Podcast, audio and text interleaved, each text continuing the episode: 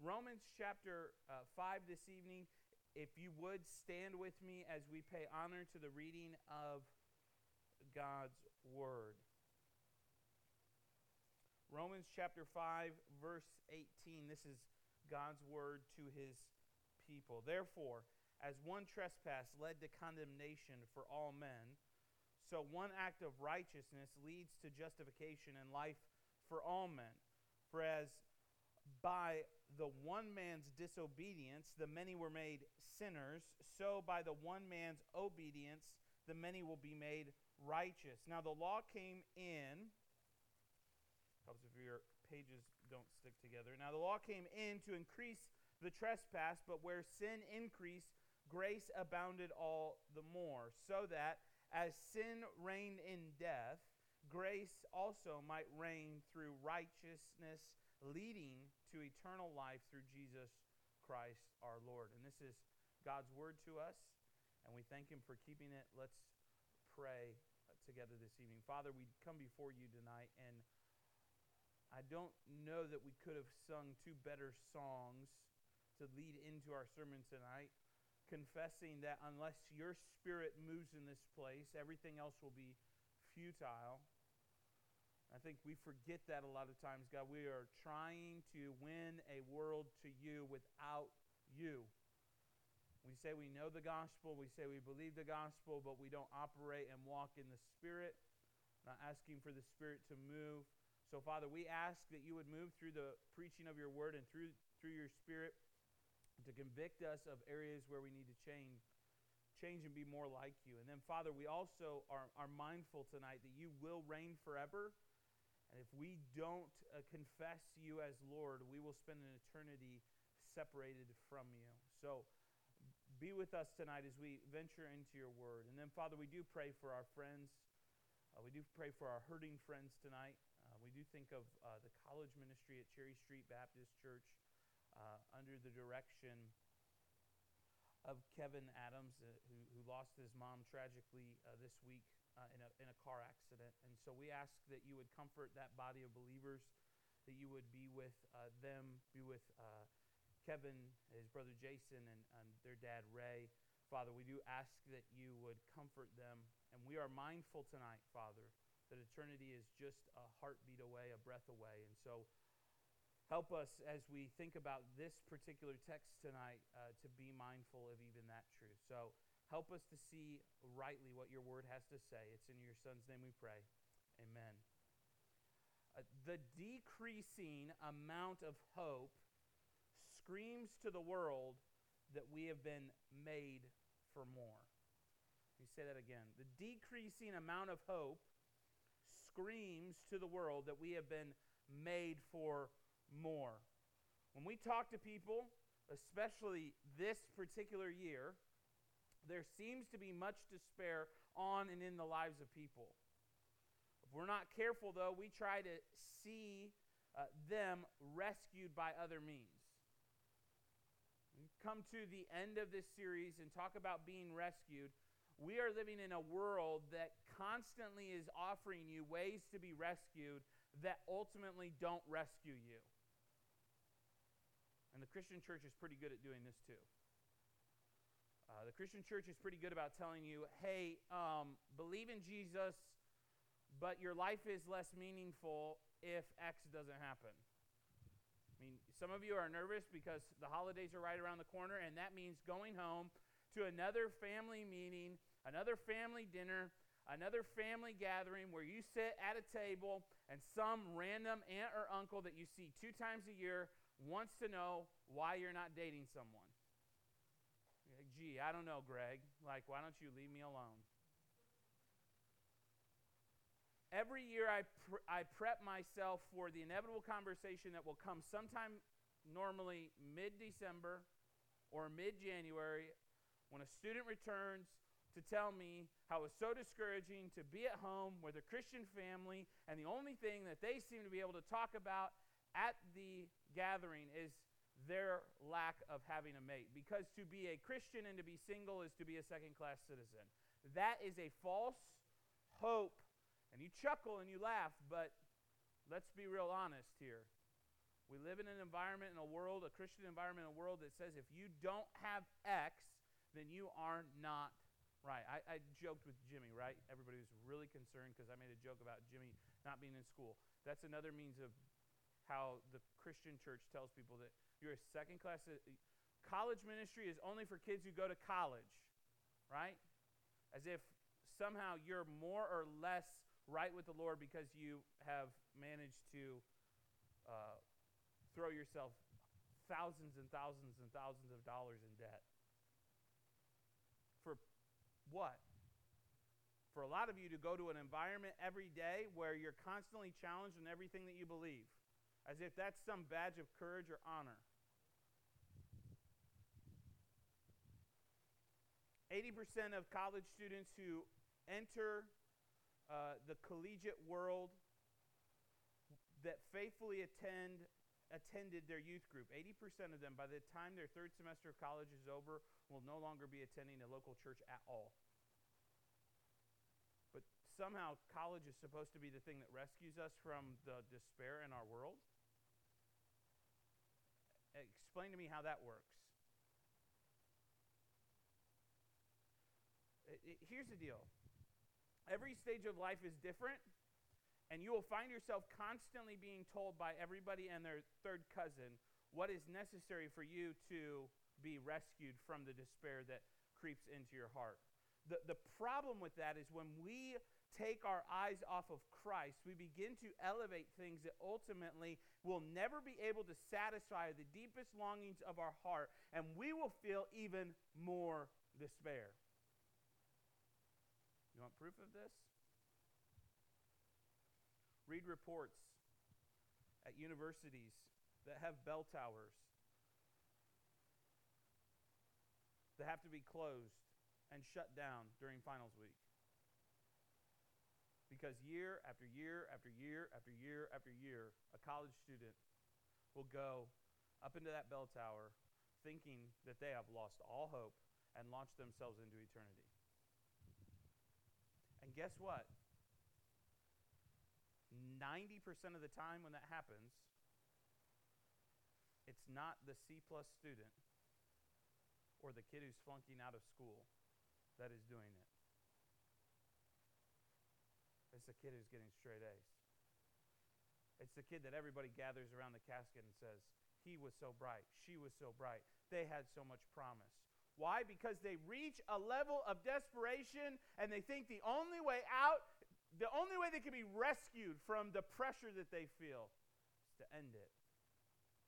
We see this happen in ministry all the time. It be, it's become more prevalent. Pastors stepping on landmines. Why? Because it's the easiest way out. I can't handle the pressure anymore.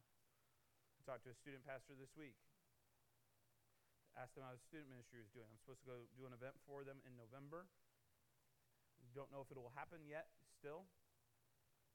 And I asked him, and I could tell he was discouraged. And I just tried to encourage him. I said, Look, we're in the same boat too. I feel like we're holding the college ministry together with baling, tape, baling wire and duct tape.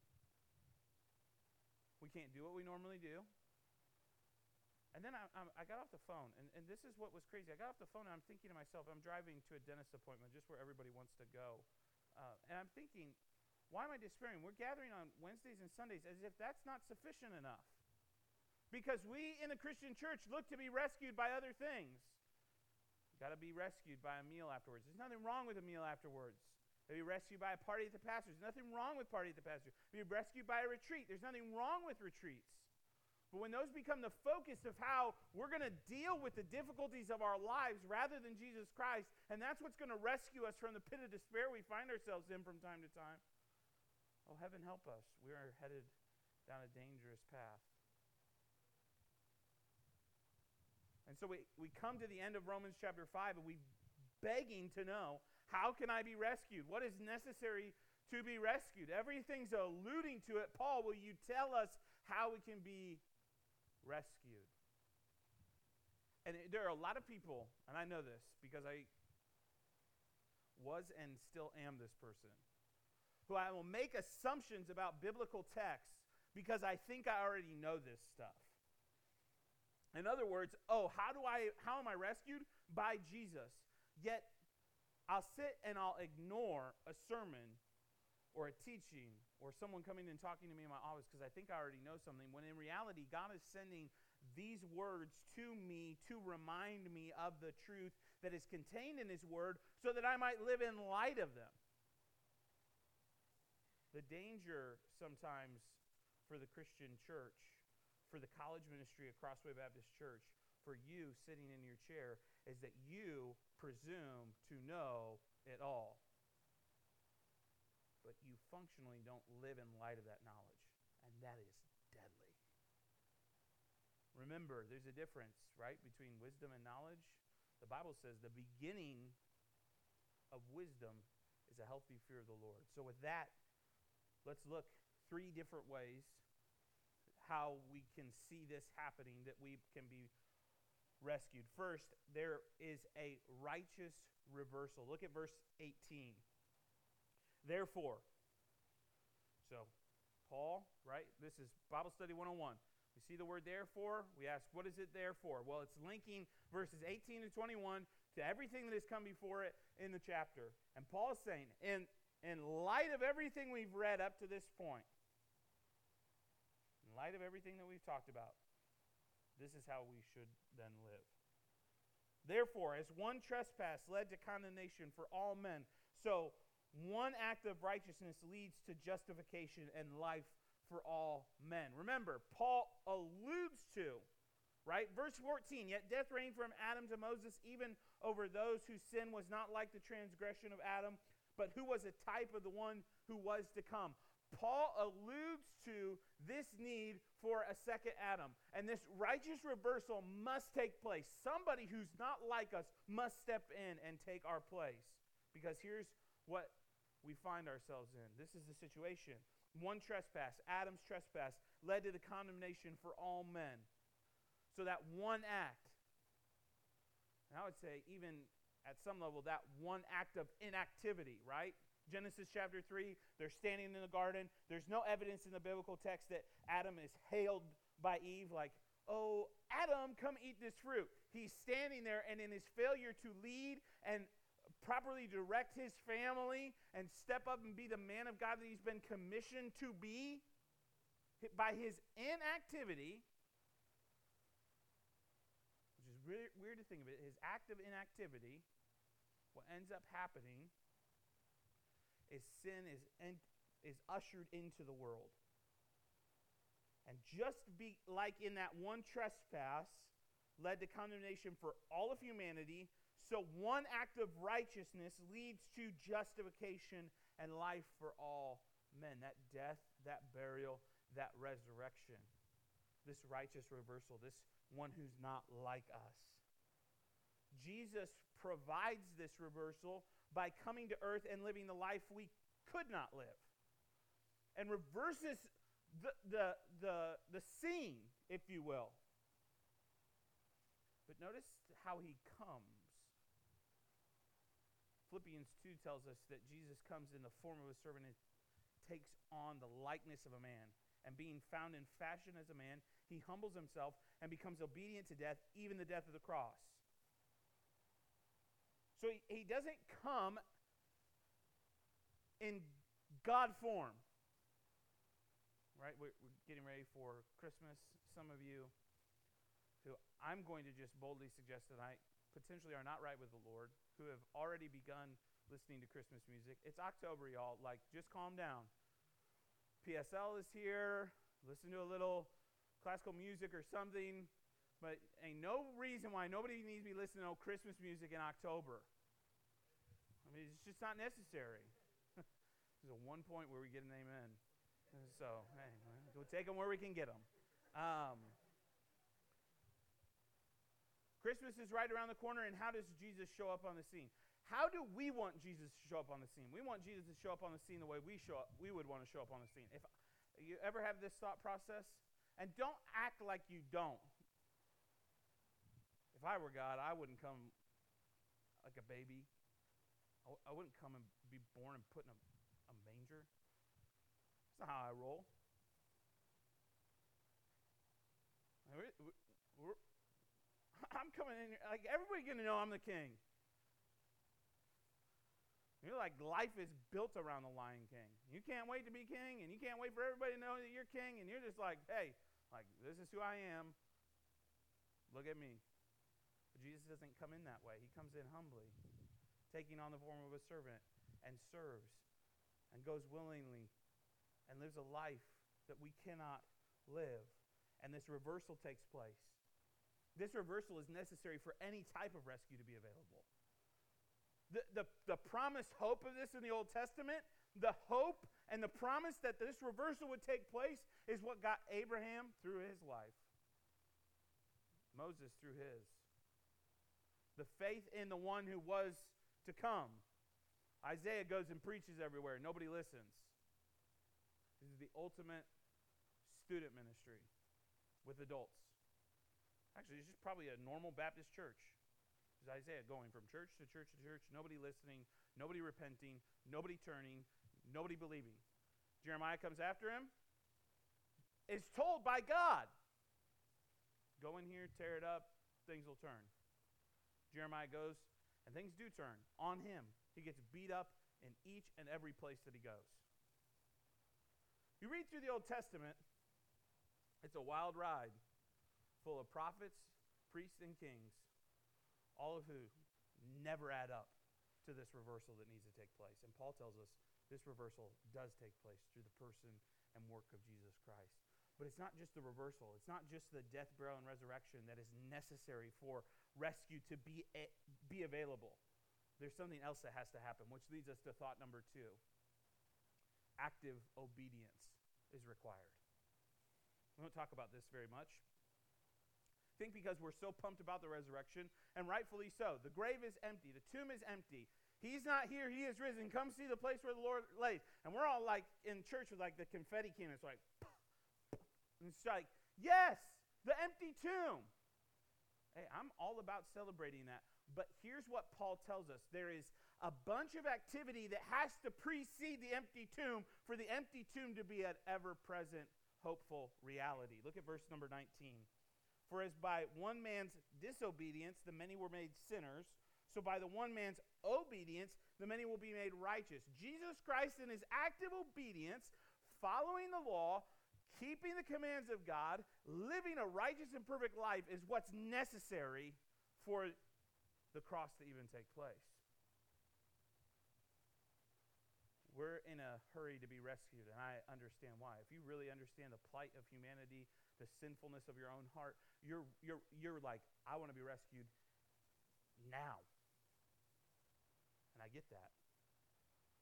But without Jesus, Jesus Christ, active obedience to the Father, following him completely perfectly, doing all that is commanded, keeping every letter of the law, Without doing that, it's not possible for him to be the sacrifice that we need.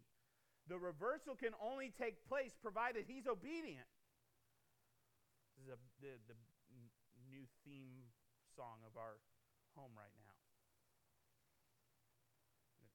With Harper, like focusing on obedience. And I'm now understanding why in the Old Testament the Lord swallows up people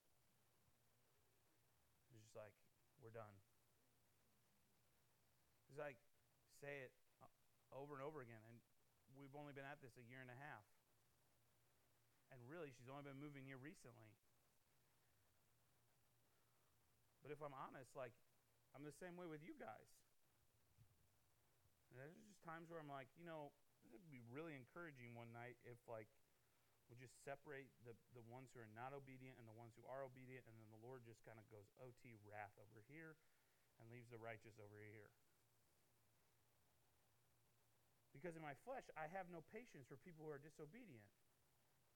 And neither do you. Except when it comes to you being disobedient and God being patient with you. Then you're like, hey, I'm all over that. Long suffering, right? Patient, kind. Nothing. I like that God. I want that guy. Jesus models for us, though. He, he models for and accomplishes something that none of us can ever do. But That's live perfectly. I I know some of you think that you're, you know, on it. Some of you, you think you're on it because your mom tells you that you're on it. Your mom is misguided. And you think, I'm, you know, and this is the number one thing. If you go out and share the gospel, you talk to people and you talk to them about why you, you would become a Christ follower, the majority of people tell you, well, like, I'm, I'm, a, I'm a pretty decent person. I'm like, yeah, but have you kept 613 Old Testament laws perfectly? Like, have you navigated having stepbrothers and stepsisters who are sinful? I think the most one of the most striking things is James becomes a follower of Christ. We read this in the book of James. We, we, we find out that James, I have a full brother, not even a half brother. I have a full brother. I never admit that guy was good at anything, ever, let alone the Savior of the world. And James is like, I'm all in. You have to think it's challenging for Jesus to live in active obedience with, a, with siblings who are not perfect pressure that he has to feel at times. And the pressure that James probably felt at times. Why can't you be more like Jesus? Yeah. Sorry, mom. Not wasn't born conceived of the Holy Spirit, perfect, uh, fully and truly God. You have to cut me some slack. You have to think about appropriate parenting in that home had to be difficult. You never get on to Jesus because he's God. I, I, I've been more and more encouraged, probably because they say, and I agree, that the older that you get, the more aware you are of your own sinfulness, the more aware you are of your own ability to, I don't know, let's just use something that probably was too far this evening, slip in and make a really funny joke at the expense of somebody else.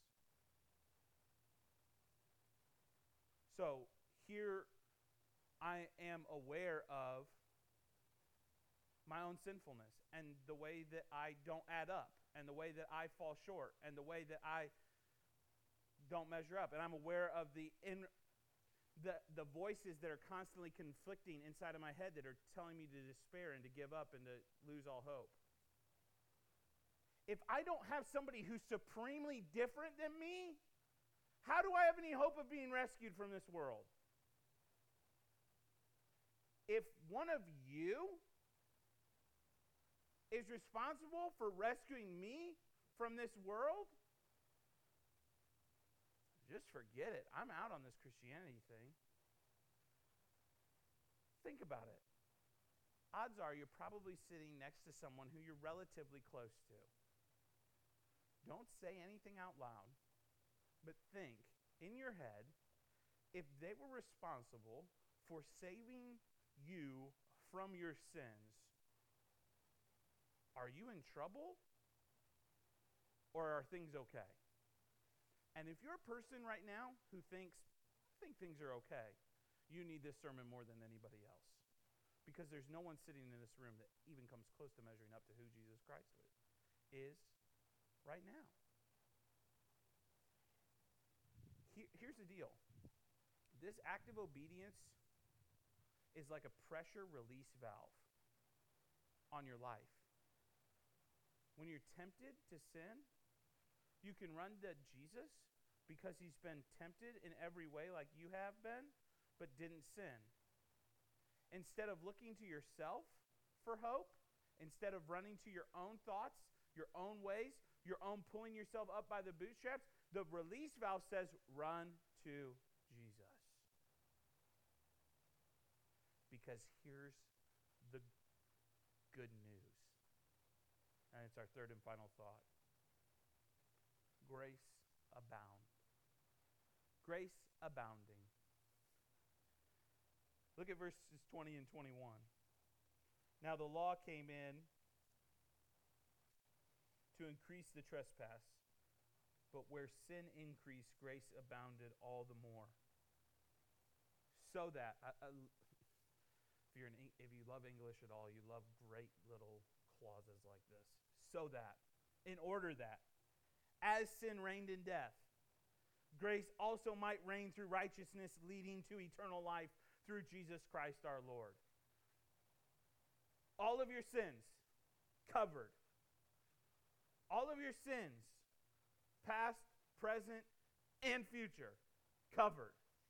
All of them taken care of by grace that exists because of someone being active in their obedience to God and reversing the narrative. The hope of heaven is available to you tonight because Jesus Christ covers you with grace. I'm a history nerd. I can't help it. It's 1520, 500 years ago, in October. And a theologian is about to go to trial because he had the audacity to say, God's word is what tells me what's right and wrong about what it means to live for him. And he's going to go to a trial in Germany. And he's going to stand in front of a council, and that council is going to say to him, Recant. Confess that you're wrong Get on the right side of history and align yourself with the church. And as only this theologian can do, stands up and says, My conscience is held captive by the Word of God. Here I stand, I can do no other.